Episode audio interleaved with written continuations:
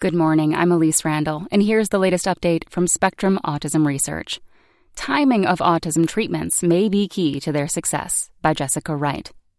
The timing of treatment is crucial for conditions related to autism, and more so for some conditions than for others, two new studies in mice suggest. One study, published today in Neuron, suggests that mutations in the autism gene SCN2A can be treated into adulthood, but the other study, published in May, indicates that treatments for Angelman syndrome would be most effective in infancy. The critical periods for treatments are too often neglected, says Guoping Feng, Poitras Professor of Neuroscience at the Massachusetts Institute of Technology, who was not associated with either study. There is a reason we call these developmental disorders. Many defects may not be reversible, he says. People have not paid enough attention to this. The new studies bracket the range of possible windows for autism treatments. These are two really well done studies that point to different windows of opportunity, says Mark Zylka, professor of cell biology and physiology at the University of North Carolina at Chapel Hill, who was not involved with the studies. The bigger question is do other cases of autism have an early critical period? These two genes bookmark the possibilities. Researchers have explored this question for a few other forms of autism, and the findings have been mixed depending on the gene involved. For example, restoring the gene mutated in Rett syndrome suggests that the syndrome might be treatable at any age.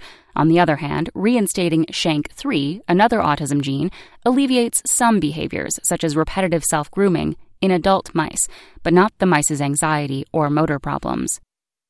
Early impact. The new work on Angelman is an extension of a previous study by the same team. In 2015, the team showed that restoring UBE3A, the gene involved in Angelman syndrome, in embryonic mice prevents all of the condition's features, including anxiety and seizures. But restoring the gene in three week old mice eases only motor problems. In adults, the approach has no effect on behavior. In the new study, the team removed UBE3A from control mice at either 3 or 12 weeks of age, equivalent to early childhood and adulthood, respectively, in people. In each case, the loss had almost no effect on behavior or seizures, suggesting that syndrome unfolds before early childhood. The results appeared in May in Molecular Autism. It was quite surprising to see that you actually do not really need the gene after you've gone through development, says lead researcher Ype Elgersma, professor of neuroscience at Erasmus University in Rotterdam, the Netherlands. I feel very strongly that clinical trials should be started as young as possible to get optimal effects. This also suggests that treatment would only be necessary during the critical period, he says. For example, researchers are looking into in utero gene therapy for Angelman syndrome.